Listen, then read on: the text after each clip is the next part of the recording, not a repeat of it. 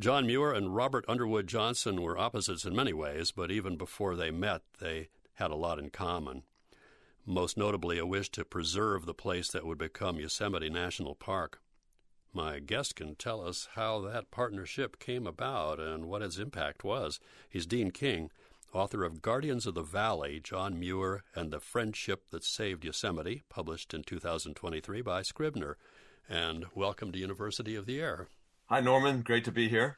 I first have to marvel at how quickly the wilderness in this country became settled in the course of what 40 or 50 years after the uh, Lewis and Clark expedition and the early uh, forays of wagon trains and other pioneers into the West, it was already starting to uh, close down in some ways with um, Abraham Lincoln declaring the, the first uh, kind of national park, proto park, I guess, in terms of Yosemite in the 1860s.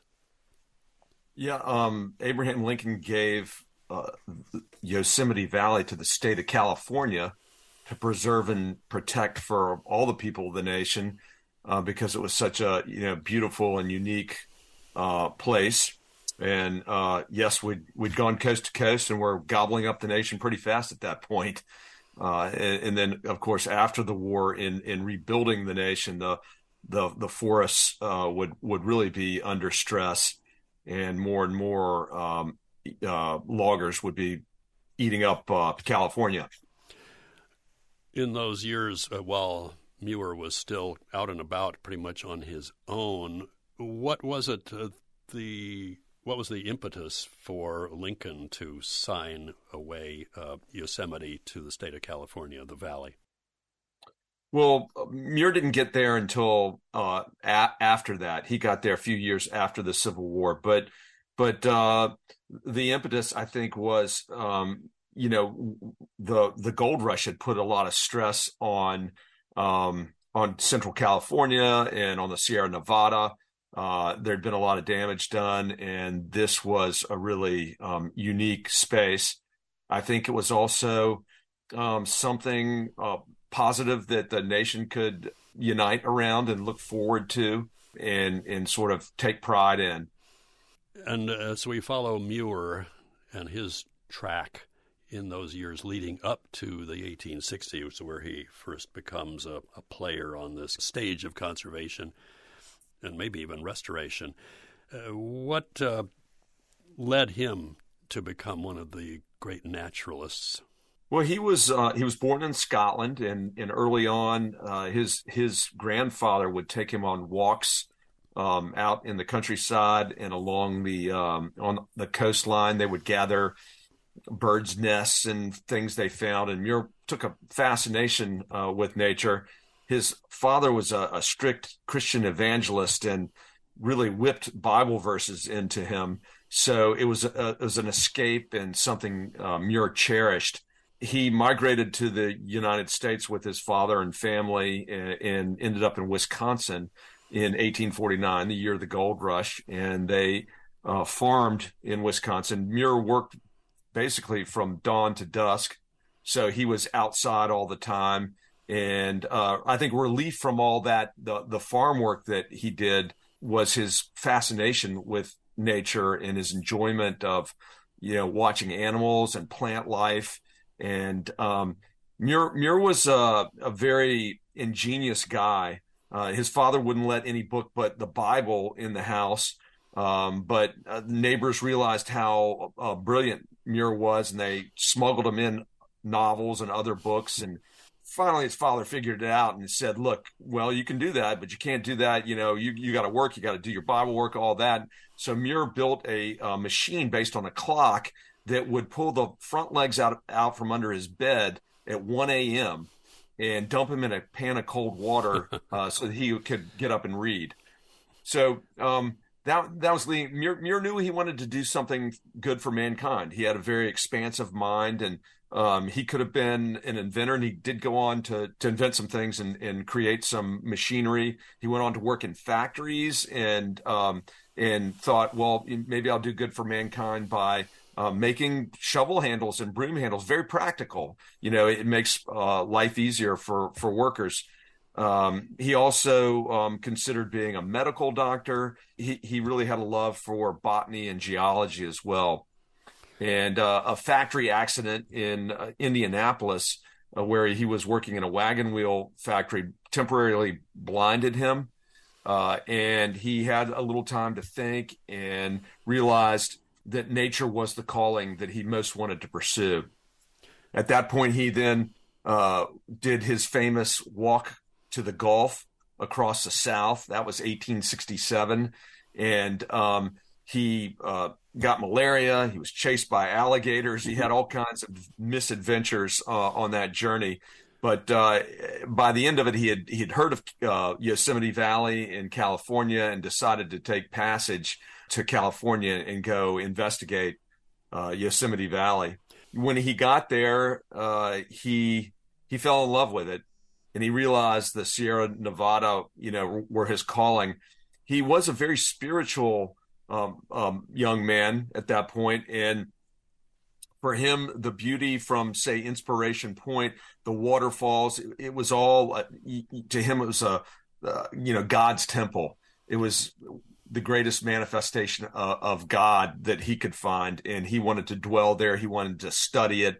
Uh, he figured out that um, it was glaciers that had created it, which contrary to to popular scientific belief at the time. So that's what brought him to Yosemite, and um, you know kept him there. Well, it's all well and good to love nature, but how did he support himself? He wrote about the the valley uh, and for for magazines and earned some money that way. He also worked in a, a mill in the valley, uh, and which became a bit of a, a point later on. But uh, they they harvested fallen trees. He was already very sensitive to um, damage that that mankind could do to to nature because the gold rush had put so much stress on that area. Gold miners were still stripping the mountainsides you had you know sheep that were eating up the the um, greenery around and muir worked as a shepherd actually for um, a, a, couple of uh, summers and um, realized that the damage that they did um, he he he really had an ability to observe and analyze and you know to understand that uh, the the the smallest blade of grass was important as important to the environment as you know the bear or a mountain. It was it was all you know as he would say famously it was all connected. And so you know that's what um, what he saw and what he knew um, needed to be preserved and protected to to maintain the viability of of this beautiful valley by the time we get into the what the 1860s 70s is he farming in california he's um, not farming. He so he's living in the valley for a couple years, um, roaming and examining. Eventually, he he does marry um, the the daughter of uh, a, a, fruit farmer, uh, and ends up running a fruit ranch um, in um, near San Francisco, outside of uh, San Francisco, and um, so he'll spend a decade doing that. Um, he's already written beautifully about uh, Yosemite Valley and the in the um, Sierra Nevada, and uh, and there's demand. He's he, Robert Underwood Johnson um, was his editor at Century Magazine, and um, Johnson's like, "We need you back. We need you to write about it." And even his uh, his wife um, Louisa Strentzel said, uh, "John, you know." uh, your calling is really writing. The the fruit ranch was taking a lot out of him. It was very demanding, and he was a meticulous, brilliant guy and doing very well at it. But um, they could see that it was you know sort of draining his energy and his health. And and his wife said, you know, the, the the ranch is not the most important thing. Your family is, and Muir was a great family man. They had two daughters that he dearly loved, and your writing and, and what you can do best for for humanity is get back to your writing, and so um, he did. Writing about nature in Muir's time, I would think in particular, would be kind of a two-edged sword, wouldn't it? Because on the one hand, if your uh, readers are in the big cities of the East for example, and they're reading about how wonderful a place like the Yosemite Valley is, then they all want to rush and see it, and then it becomes developed for tourism. Doesn't that work against what uh, John Muir is trying to do? Yes and no. I think you know, contrary to popular belief, Muir uh, wasn't some purist who didn't want, who wanted to just preserve nature as it was and to keep people out. He really wanted to bring people to nature. Uh, you, you, know, that was really his his ethos. And if you sort of take anything away f- um, from his life, it is that you know he believed that uh, our our people were purified by nature and that they uh, that it was the manifestation of God and that they could come there for sort of spiritual salvation. So, um, and it was a two-edged sword because if you if you brought too many people in, then you started to destroy the very nature that was going to sustain you. Still a problem uh, today. It is indeed. Um, you know the the overcrowding and the. I mean, he, he couldn't have imagined uh, that kind of overcrowding. He was even, you know, when there were a few thousand people coming to Yosemite, which was pretty remote in the day, um, he was worried about it and um, wanted to make sure that that uh, the, the the national park, which he and Johnson had created around the state park that Lincoln had preserved, um, you know, stayed open and and um, and that there was open space for people to come experience it.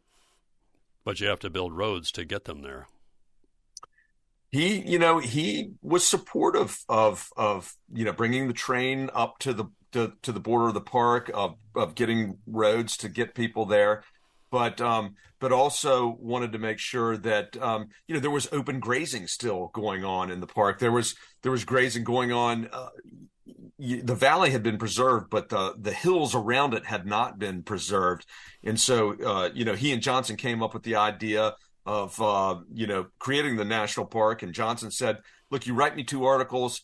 I will um, publish them in Century Magazine, and then I'm going to take the magazine down to Washington, put the magazine on the on the desktops of the congressmen, and we're going to get a bill passed. Um, and that's how Nas- that's how Yosemite National Park was created.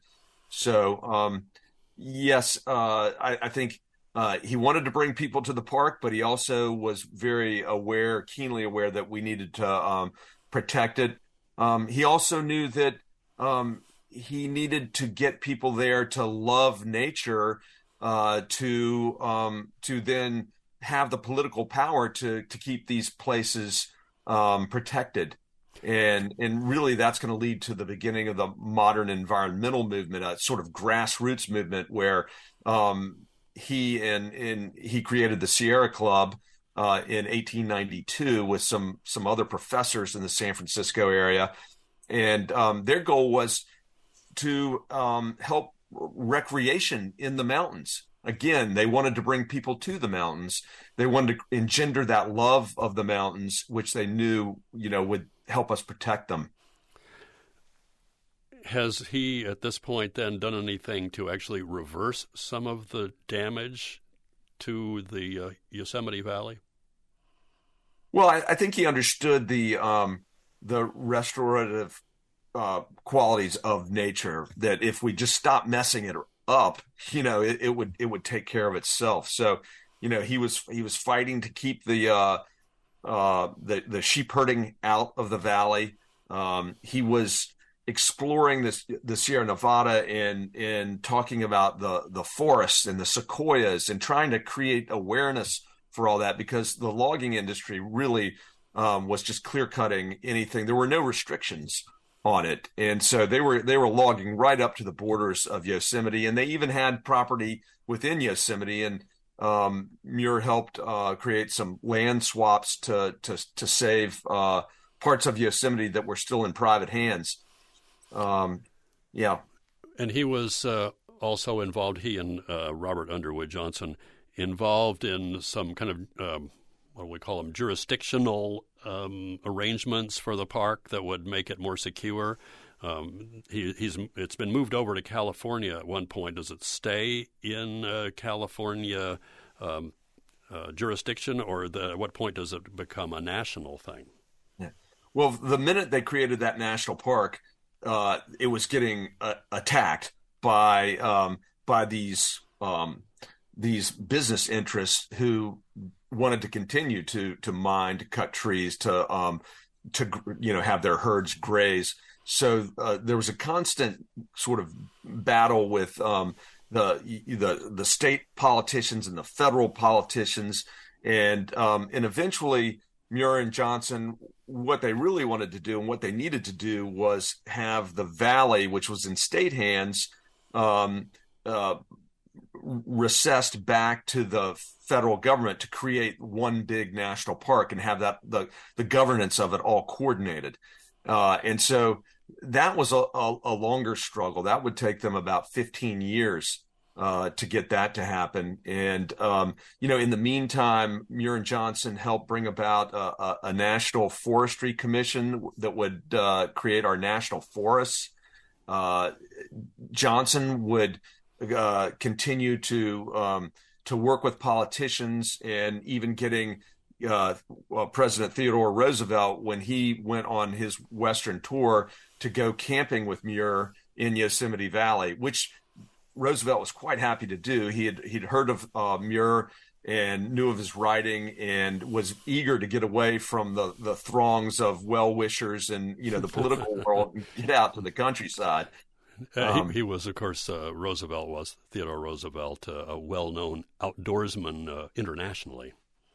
Yeah, and a and a lover of, of hunting and preserving nature. Um, largely, two, you know, four, four, four hunters, and he and Muir would have an interesting back and forth on that. But they really, um, uh, you know, had a meeting of the of the minds in 1903 when when Roosevelt was out there and um, even after after Roosevelt leaves Muir, you can hear some of Muir's uh, elocution in Roosevelt's speeches, and you know, of course, Roosevelt went on to name national parks and national monuments and and wildlife refuges, many, and and was um, our greatest um, uh, conservation president. So. Uh, you know, but Muir brought Muir certainly had an influence on that, and then President Taft came out and, and same again um, Muir was very persuasive and showing you know he had Yosemite Valley to show off and and it was it was very powerful combination. What uh, do we have of the correspondence or dialogue between Muir and Theodore Roosevelt? Um, there, there's a, a, good bit of, of, a back and forth and um, uh, you know praiseworthy. Very they they they definitely were simpatico. Uh, Roosevelt helped um, Muir whenever he could, but on occasion, um, you know, politics came to bear. Gifford Pinchot, uh, our first uh, forester, uh, was really um, Theodore Roosevelt's right hand man when it came to to nature, and he, you know, in, into governing uh, nature in in using our uh, natural resources. And Pinchot was a more uh, of uh, uh, I guess practical in his desire to to use our natural resources and to um, basically in some ways farm our forests.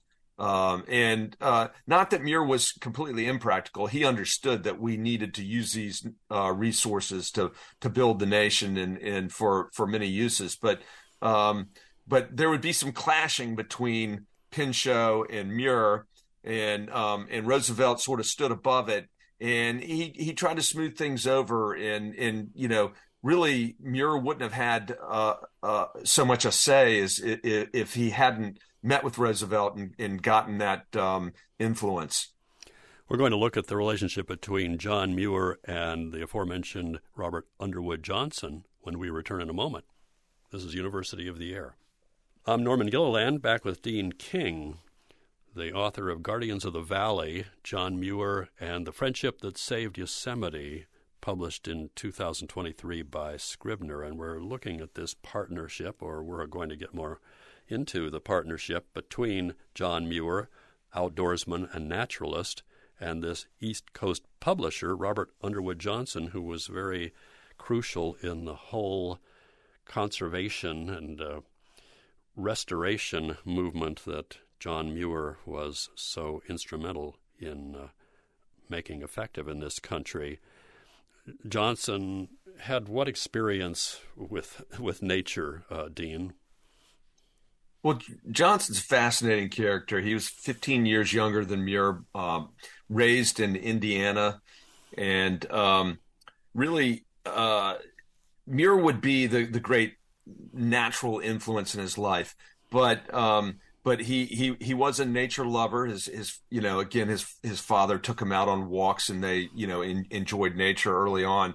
Uh, Johnson Johnson was a, a, precocious young man. He worked at, in a, a, train depot at the age of eleven during the Civil War, and uh, was very good with the telegraph, and even um, uh, exchanging telegraphs with uh, Thomas Edison during the war, uh, sometimes he would get the war news and have to go out and tell a family that their son they lost a son.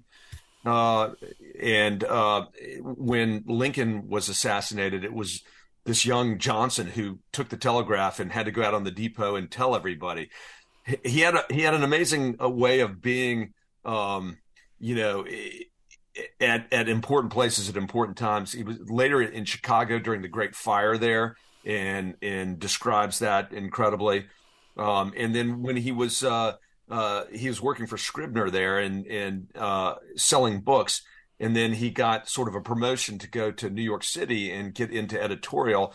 And as he was going there, he had the uh, he, he, took an overnight train and and had the uh, conductor wake him up when they went by um, Niagara Falls and uh, saw the, the the the wonder of that. So um, he was always taken with nature, but he then lived in New York City and was at the center of uh, the nation's conversation. Really, Century Magazine um, was uh, a place where we discussed our issues, and it was very literary uh, in in a way that magazines were, you know, very much a, a, a powerful force in that day. He uh, he helped put together a series about the Civil War that took place over three years, where they interviewed um, the leaders on both sides of certain battles and really created a marvelous uh, history of the Civil War that's still very important today. It doubled the circulation of the magazine from 125,000 to 250,000 subscribers, and he became influential.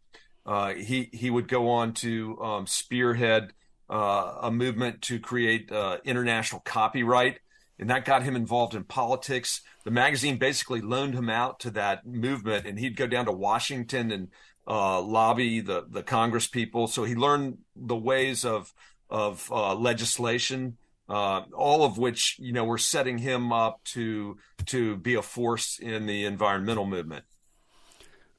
And at what point does he start uh, expressing this interest in environmentalism in print? Well, so he um, he was Muir's editor early on. They didn't meet, you know, during the '70s, and they they didn't meet um, because you know they were uh, writing to each other from across the country. But after uh, Johnson did the Civil War series, then uh, they were looking for another series, and they did did did it on the Gold Rush. So Johnson eventually went out to San Francisco to finish off that series, and that's when uh, he and Muir met in in the palace, as as you read at the beginning, uh, that wonderful meeting. and uh, Muir convinced Johnson to you know take a break and go out to Yosemite with him and see it. Uh, two things happened. They got out there, and um, Johnson did look and see for with his own eyes how you know beautiful it was and how magnificent uh, the place was. But he also saw as Muir was telling him that it wasn't taken care of well enough and that uh, it was at risk and needed greater protection. And that's when you know Johnson was a real man of action, as was Muir, but but um, Muir in a different realm. Johnson said, "Look, you know, you write me two articles, and I and I'm going to publish them in Century, and and I'll go down to Washington with that, and we'll, we'll get something done here." And so it was a, a, the the beginning of a brilliant. Uh, uh, relationship in that regard. They would uh, work together for about four decades. Uh, and and there's uh, volumes of correspondence between the two. A letter took about six days to go across the nation at that time. well, so, things haven't changed much these days. but uh, yeah, six days, uh, a lot could happen if uh, people are cutting down trees or uh, you know somehow affecting the the wilderness there really fun to delve into and, and go through. The University of the Pacific has gathered uh, all this correspondence, um, and and really, uh, the there's a history of the sort of nascent environmental movement um, in, in their correspondence. Are there points where they have to kind of come to terms with each other? Uh, sure. Uh, you know, Johnson Johnson could be considered pushy. you know, he, he, he, you know, he'd say, Muir, you need to start an association out there. Um, I could do it out here in New York, but you know, you don't want that. You don't want New Yorkers telling you know Californians what to do with the the mountains. And Muir Muir would tell them, look, you know, I love the outdoors. I want to write about it, but I'm not I'm not the guy to start any kind of you know uh, group like that. And Johnson was you know would insist that he do it, and they'd go back and forth. And Johnson finally found some professors that that wanted to do it, and he got Muir pulled in, and of course they elected Muir president of it. Of and you know that was the Sierra Club. Sure. Uh, in in 1892, and Muir Muir would stay president uh, for for the rest of his life. Uh, and I think it was something that he came to really cherish. Uh, at one point, uh, as they're you know you know trying to um, uh, create uh, legislation. Muir, Muir tells Johnson, "You've turned me into a lobbyist," you know. And but I think he's he's proud of it. He's secretly proud of it. How does the Sierra Club, as founded in the 1890s, do you think compare with uh, the goals of the Sierra Club today? Well, I, uh, of course, they've evolved a lot, but I, I, think you know the the basic tenets are, are the same. It's to you know preserve and protect nature, and also to bring people um, to nature. Uh, I think the great lesson from all that is that uh, the way we will uh, take care of our planet is by creating understanding among as many people as we can and love for nature. That's how, you know, we get skin in the game and people really care and we'll put resources into it and bring political influence to bear. Um, much better than sort of arguing and, and fighting, you know, over what we do. And, and so I, th- I think the Sierra Club understands that it wants to bring people to nature, uh, which is, you know, what, what Muir always did, always talked about. And, and Muir, you know, he also had this, this deep faith from his childhood. He never lost that. He sort of it just sort of morphed into um, him finding it. You know, his church was in nature, and uh, he always had this wonderful faith uh, to the very end that that people would do uh, what is right and that we would take care of the planet in the long run. Do you have a sense that Muir uh, read other, let's say, natural loving, if not naturalist, writers uh, from before his time? Oh, absolutely. Yeah, he he was a fan of Thoreau and Emerson. Emerson even came out and visited him, and uh, and uh, Emerson got Muir quickly, even though Muir was self educated. Largely, he, he he went to the University of Wisconsin at Madison for a couple of years, but was always struggling financially. Um, Emerson wanted you know Muir to come out to to um, to Boston and and teach at Harvard. Uh, but but Muir resisted and realized that well the reason why you want me to come out there is because I'm doing what I do, which is living in nature, and you you could do that, or you know, it's but, a paradox. It, yeah, yeah. So if I go to Boston, I won't be doing that. um, and and and Muir really. Um, he he sort of clung to nature. He he would he would travel around the world several times. He'd go to Alaska. He would come to the East Coast, but it was always he really wanted to get out um, to see to see the, the planet, to find trees, to you know go see glaciers, to explore uh, nature. That's what he he really loved to do. How broad was his reach, or what sort of other partnerships might he have had with uh, conservationists, naturalists in other parts of the country? Well, uh, John Burroughs was a good friend of his. He went to John Burroughs's uh, cabin in upstate New York, um, and uh, they they admired each other much. Uh, Emerson came out to to visit with him, but Muir didn't get east until after Emerson had died. But he went to um, you know pay pay tribute to him at his at the cemetery, and um, and so um, there were others from Harvard that had come out earlier. Uh, Muir had uh, uh, a mentor named Jeanne Carr, who was the wife of a professor at Wisconsin. She was a botanist, and they really um, they were soulmates in a lot of way. And she, um, her husband came out and taught at Berkeley, and and she would tell all the visiting professors. Look, there's this guy out in Yosemite. You need to go see, see Yosemite and you need to look up John Muir. He needs to be your guide.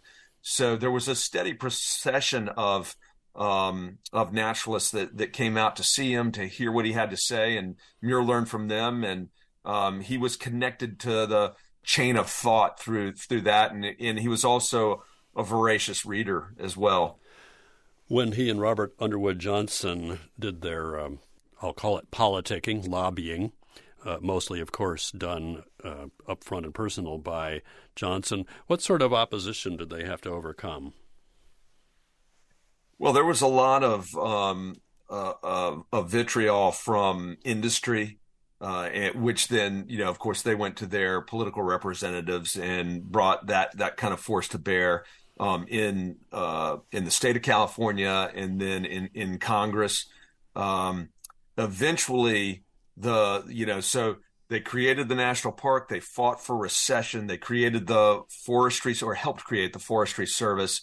Uh, they did a lot of good there. Eventually, they would um, San Francisco, uh, w- which was looking for a uh, a water source, um, would come calling on on the national park, and really that would be the last 15 years of Muir's life would be spent fighting uh, to keep San Francisco from damming up Hetch Hetchy in the northwest of Yosemite National Park and creating a reservoir there, which um, you know, would would uh, Muir Fear uh, take about half of the park out of play, uh, and and so that um, that was a very heated political battle. How did he feel about uh, damming in general? Well, uh, you know, there's um, again he was a he was a practical man who knew that um, we needed to use our resources but and and he was okay if they wanted to dam up the river lower down um, he understood that it was important for the city to have clean drinking water, but there were a lot of rivers they could have tapped in Northern California. They also could have dammed the river lower down outside of the Tuolumne River, outside of the park.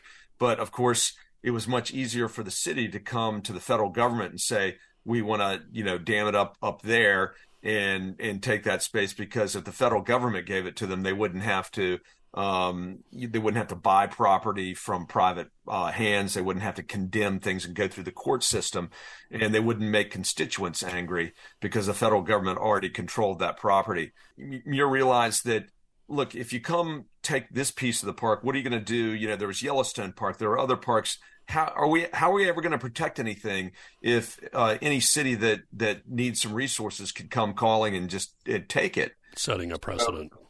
Yeah, yeah, it was a, it was a real matter, matter of principle for for Muir. So he won the Hetch Hetchy debate. It did not well, get dammed. It, it, did get dammed, unfortunately. Yes. Uh, so that that debate, um, he almost won, and then there was the um, the the the earthquake of 1906 and the Great Fire in San Francisco, uh, which um, you know was so destructive, and uh, it, it really um, shifted the mentality. I think the federal government felt uh, like we need to do something for for San Francisco, and San Francisco still wanted to dam up Hetch Hetchy, uh, which is you know again it's in the northwest part of Yosemite National Park, and uh, and that that would give them uh, the the persuasiveness to win this battle, um, which uh, would be decided in in 1914 by Congress in the uh, very last year of Muir's life. It was, and you know, um, some people say, well, Muir died on Christmas Eve of that year, 1914, and some people say it, he died of a broken heart, having lost this battle. Um, one wonderful thing uh, that I discovered in, in, in my research of this book was that Muir, you know, that's part of the Muir legend, but it certainly wasn't true because he he didn't have a broken heart. You couldn't break Muir's heart. His faith was so deep that he uh, to the very end he was telling johnson even though they went through this long battle um, and you know used the sierra club and generated thousands and thousands of letters uh, really creating the modern environmental movement through this battle muir realized that that all the fighting they had done was going to pay off you know and eventually. And he knew he, he he maintained that faith that people would eventually get it and do the right thing and that good would prevail. And so, um, he, you know, Johnson was going through some hard times. He lost his job at, at the Century and um, was struggling.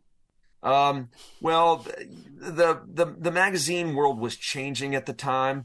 Uh, there, there were the politics, but also there were other mag- cheaper magazines that were printing for um, you, you know that, that were were coming out that were cheaper. The production values weren't as good, and and Johnson uh, his board wanted to do something um, with less integrity, and uh, Johnson resisted that. You know, he he was kind of old school on did, that matter. Did his enthusiasm, Johnson's enthusiasm for the I'll call it environmental movement, uh, cost him points at Century? You know, um, it, it, may have had something to do with it. He put an awful lot of time into it and a lot of energy, uh, and he would be up, you know, until one in the morning writing senators about things and always uh, getting, you know, Muir's pieces uh, in into the press and other places as well. So it was a very socially conscious magazine, and they valued that kind of community service. But at a certain point, you've got to think that it was um, draining you know, uh, resources in, in Johnson's time uh, uh, quite a bit. Um, so uh, their their battle, um, their battle, you know, Muir realized um, up up to the end was going to benefit uh, mankind. And in his letters to Johnson, he was constantly saying, "Johnson, you've done great work you know, you're a great man. And we're always giving Johnson credit for creating Yosemite National Park, which Johnson did for Muir as well. He said, no, no, you did it. You, did, you know, and it's a wonderful part of their relationship. They were um, very accomplished, but very humble, authentically so. And, um, and, and so, um, they, they, they lost the battle for Hetch Hetchy, but really they won the war. Um, they created this uh, grassroots environmental movement, which would set the stage for 20, 20th century uh, um, uh, environmentalism. Uh, and they um, they also uh, set the stage for the National Park Service, which was created two years after they lost the Hetch Hetchy battle, because basically the nation realized that they were right. You know, um, you, you do need if you're going to preserve these places you need to set some rules. You can't just let anybody come in. Uh, not that san francisco is just anybody but you, you, can't let you know entities come in and one and, after the uh, other. Yeah. Um, so they created the park service which would um, eventually standardize care for for the parks create uh, a professional service that um, you know could really provide for the for the needs and also um, get funding from the federal government in a um, in a normal way instead of they were constantly vying against each other in the early uh, years and not really getting appropriations much at all and having to come up with new policy. Do we let cars come in? You know, in the early years and uh, all kinds of issues were coming up. So um, that that was a sort of a watershed moment in 1916 when the uh, when the Park Service was created. We're going to look further at John Muir and Robert Underwood Johnson and the Yosemite National Park when we return in a moment. This is University of the Air. I'm Norman Gilliland, back with Dean King. He's the author of Guardians of the Valley, John Muir, and The Friendship That Saved Yosemite, published in 2023 by Scribner. It is the story of John Muir and the publisher, Robert Underwood Johnson and the relationship between them that uh, was so powerful in the creation of what would become Yosemite National Park. In this uh, strongly spiritual aspect of John Muir Dean, uh, all of his uh, love for and experience with the outdoors, do we have any sense of his relationship with Native Americans? We do. Um, Muir early on, even when he was in Wisconsin, uh, saw Native Americans moving through the landscape, and you know, it expressed a, a real empathy for them at the time, and um, sort of shame that they'd been treated the way they were, that by basically an invasive species that come in and were driving them off their land. Um, uh, I, I, think you know um, later on he's so eloquent on nature. I think there is a bit of a void in uh, him, you know, because he lived through an era when we continued to drive them off their land and continued to break treaties and and and do them wrong, and he didn't talk about that much. He was so focused on on nature and the natural world um, that that we we probably wish that he had um, talked about that more. Um, there's there's a sort of a passage also that I, I think is really misinterpreted where he comes upon a, a group of, of Native Americans um, in Yosemite or just outside of the valley. They uh, the, the the degradation was I think because the white people had driven them off their land, had had changed the, you know the way they live, had brought in alcohol and in tobacco and things that were um, destroying their way of life. And you know, one one reason we know this is because that Muir continually, you know, through his writing, admired um, the way they moved through the land, the way they could live off the land. So um, I, I, do think that's a, a bit misunderstood um, his, his, feelings there. Um, but but I, I, I also do wish that um, he had maybe been um, a little more explicit in his concerns about the, the way the nation was treating them. How did uh, Muir feel about forest fires that they uh, have kind of a different uh, reputation today than they would have even uh, 50 or 60 years ago? Yeah. Well, remarkably, Muir did realize that they um, sculpted the woods uh, and used fire to um, to help with their their hunting to you know create better hunting grounds. Um, Muir was fascinated by fire. I mean, he he well understood sort of the cycle of life and the importance of fire. And there's a remarkable um, moment where he goes in and lives in a fire. Um, he he he's he's going through the Sierra Nevada, comes upon a fire, and he um, goes in there. He he finds a secure place by a fallen sequoia and ties his mule up there. And he goes and observes and watches the way the fire is spreading and observes the way it hits the trees and what it does there. And it's a really beautiful description of of, of fire. Um, and and I think he understood that it was a part of that cycle of of life. I think uh, I, am not sure that he could have um, predicted, you know, the way drought is now and in, in the in the level of forest fires we're we're having. But but even you know back in the day when they set up this forestry commission to to um, create the that would create our national forests. Um, Gifford Pinchot went out to do his sort of due diligence looking at the forest. And the thing that really amazed him the most was how much fire damage there was in these remote forests. Uh, so, you know, it, it's something that's not new. It, it, always existed. And we maybe tend to think of, you know, it, with a romanticized uh, lens that, that forests were, you know, just pristine and gorgeous, but they, they always had, you know, their, their living things. Yeah.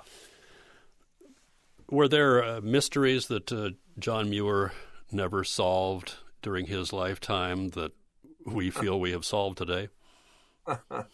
um, uh, you know about about the forests. Um, I'm I'm not really sure if there you know are. I mean, he was so far sighted that he he would go and you know explain that um, the the the the grass is important above the valley and you know the the shrubs and the trees because they hold the snowpack. The snowpack is then slowly uh, absorbed into the ground and uh, and then it's released over the course of the spring and summer because he was a farmer in the east a fruit fruit rancher he understood um, you know even even that kind of far reaching uh, thinking that maybe we think is a little more modern but but how important that that shrub and that grass was in the mountains to you know the the water that we could use um, on the coast. Did his uh, two daughters, either of them, become naturalists in, in any kind of um, you know networking way? I think they be- they became uh, nature lovers. Uh, one of the things that the Sierra Club did was uh, create the uh, the high trips that took uh, took people out into um, the Sierra Nevada largely, and, and, now of course the Sierra Club does it all over the nation and the world. But um, and so they they did become lovers of nature. They they enjoyed the high trips, and they became you know great uh, supporters of his legacy. Now, being out in the outdoors, of course, has does have a wonderful spiritual uh, component to it for a lot of people. But at the same time, if you get a little bit off the path or the weather changes on you quickly, which I'm sure it can do in Yosemite, suddenly it's not that much fun. Were there instances in which uh, John Muir recorded having not all that much fun getting caught out there? Well, it's really remarkable. He he was caught in some pretty sticky situations, and somehow, uh, you know, seems to thrive even even more. There'll, there'll be uh, cases where he'll be caught in a snowstorm. He'll build a little um, shelter and uh, the next thing you know, uh, a bird will fly into his shelter uh, to take refuge, and he'll be trying to feed the bird crumbs and take care of the bird. You know, and, and it's just kind of mind blowing that you're worried about you know his survival, and he's taking care of a little bird, and then observing the snow and the the wildlife that comes out in the morning, and he doesn't know when he's going to get out of there. It's still snowing; it might snow for days uh, he's caught on top of Mount Shasta at one point in his shirt sleeves during a blizzard, and uh, lives on a, a fumarole that's you know uh, it's volcanic, and so there's steam coming up out of these um, vents, and he's uh, alternately getting roasted and frozen by the blizzard. It's just unbelievable. How to have a um, great time in nature.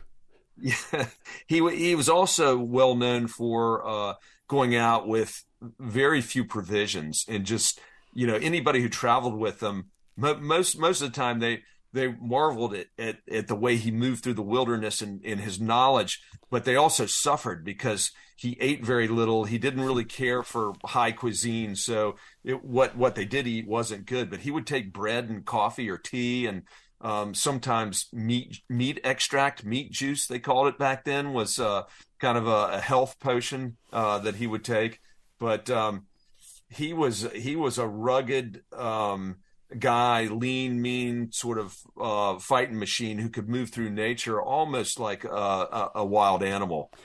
Now, I'm sure that uh, in your researches for Guardians of the Valley, you have done considerable tramping in the footsteps of John Muir, but dare I say, in relative comfort compared to what uh, would have been available to John Muir 150 years ago. Uh, do you feel that there's still a little bit of gap between you and him in terms of uh, the amount of suffering you've done for nature? Yeah. Well, I whine a lot more about the suffering I do in nature. I've I was a, a, a Boy Scout early on in life, and uh, I can remember not being very well prepared on some of my overnight hikes. And one one one uh, one night, I woke up in the freezing cold, and a banana I had taken in my dinner and lost was frozen to my leg. Muir never had that problem, I'm sure. yeah, I don't think he did. Uh, but uh, you know, I, I went out there and, and, tried to retrace his route into his first route into Yosemite uh, National. Well, it was into the state park, and I went through Coulterville, and uh, I was in a, a four wheel drive vehicle, but I got lost up on the uh, fire pass and thought I was going to have to spend the night up there. Which and I was scared just having to spend the night in my four wheel drive vehicle. So um, I did get out. It took it took several hours to uh, get out of the the maze of, of unmarked roads. But uh, did, did Muir ever get lost? Did he record? get Just saying, I really have very little idea where I am you, you know, I don't think I ever heard him say he was lost because he when he was out there you know even when he was wandering through the south sometimes he he didn't really know where he was. He'd be in a swamp at one point. He was looking for a place in the middle of a swamp to spend the night. He was scared of alligators. A good uh, idea. and, yeah. Um, but but he he didn't he didn't have a panic gene and he didn't have a fear gene. And um, one of my favorite moments in the in the book is when he's looking over uh, Yosemite Falls for the first time down into the valley, and he's crept out to the very edge, and he's looking out and studying the the the beads of water as the water cascades over the edge of the bluff. It's taking on it's it's both dying the stream is dying and it's being reborn into a new life that it's going to have in the valley and the way he describes that and the way you know he he he sees god in the refraction of the light through the um through the water and yet he's hanging on to the edge of the cliff it is just nerve-wracking uh, and, and truly amazing possible to compare Yosemite National Park with today, with the way it would have been the last time John Muir saw it in 1914? Well, uh, the, um, the features are still the same. I mean, there are a lot more people there. Uh, I was out in in October though, and I'm always amazed that you can find you can find your space. You can still, despite you know the the throngs of people that that go to to see uh, this glory, uh, you know, I there's there's the tunnel view, which has that that beautiful um, long view of Half Dome and Veil Falls, and um, but uh, and, and, there are a lot of cars there. But you can you can hike up the path and go to the old Inspiration Point about a mile up, and uh, I did that and saw maybe five people there. Uh, I in in Sequoia National Forest, uh, I drove uh, uh, several miles down dirt roads in, the, in a four wheel drive vehicle, then hiked in a mile and a half and spent had lunch with the Boole Tree, which is perhaps it's one of the largest trees in the world, and um, for two hours never saw another soul.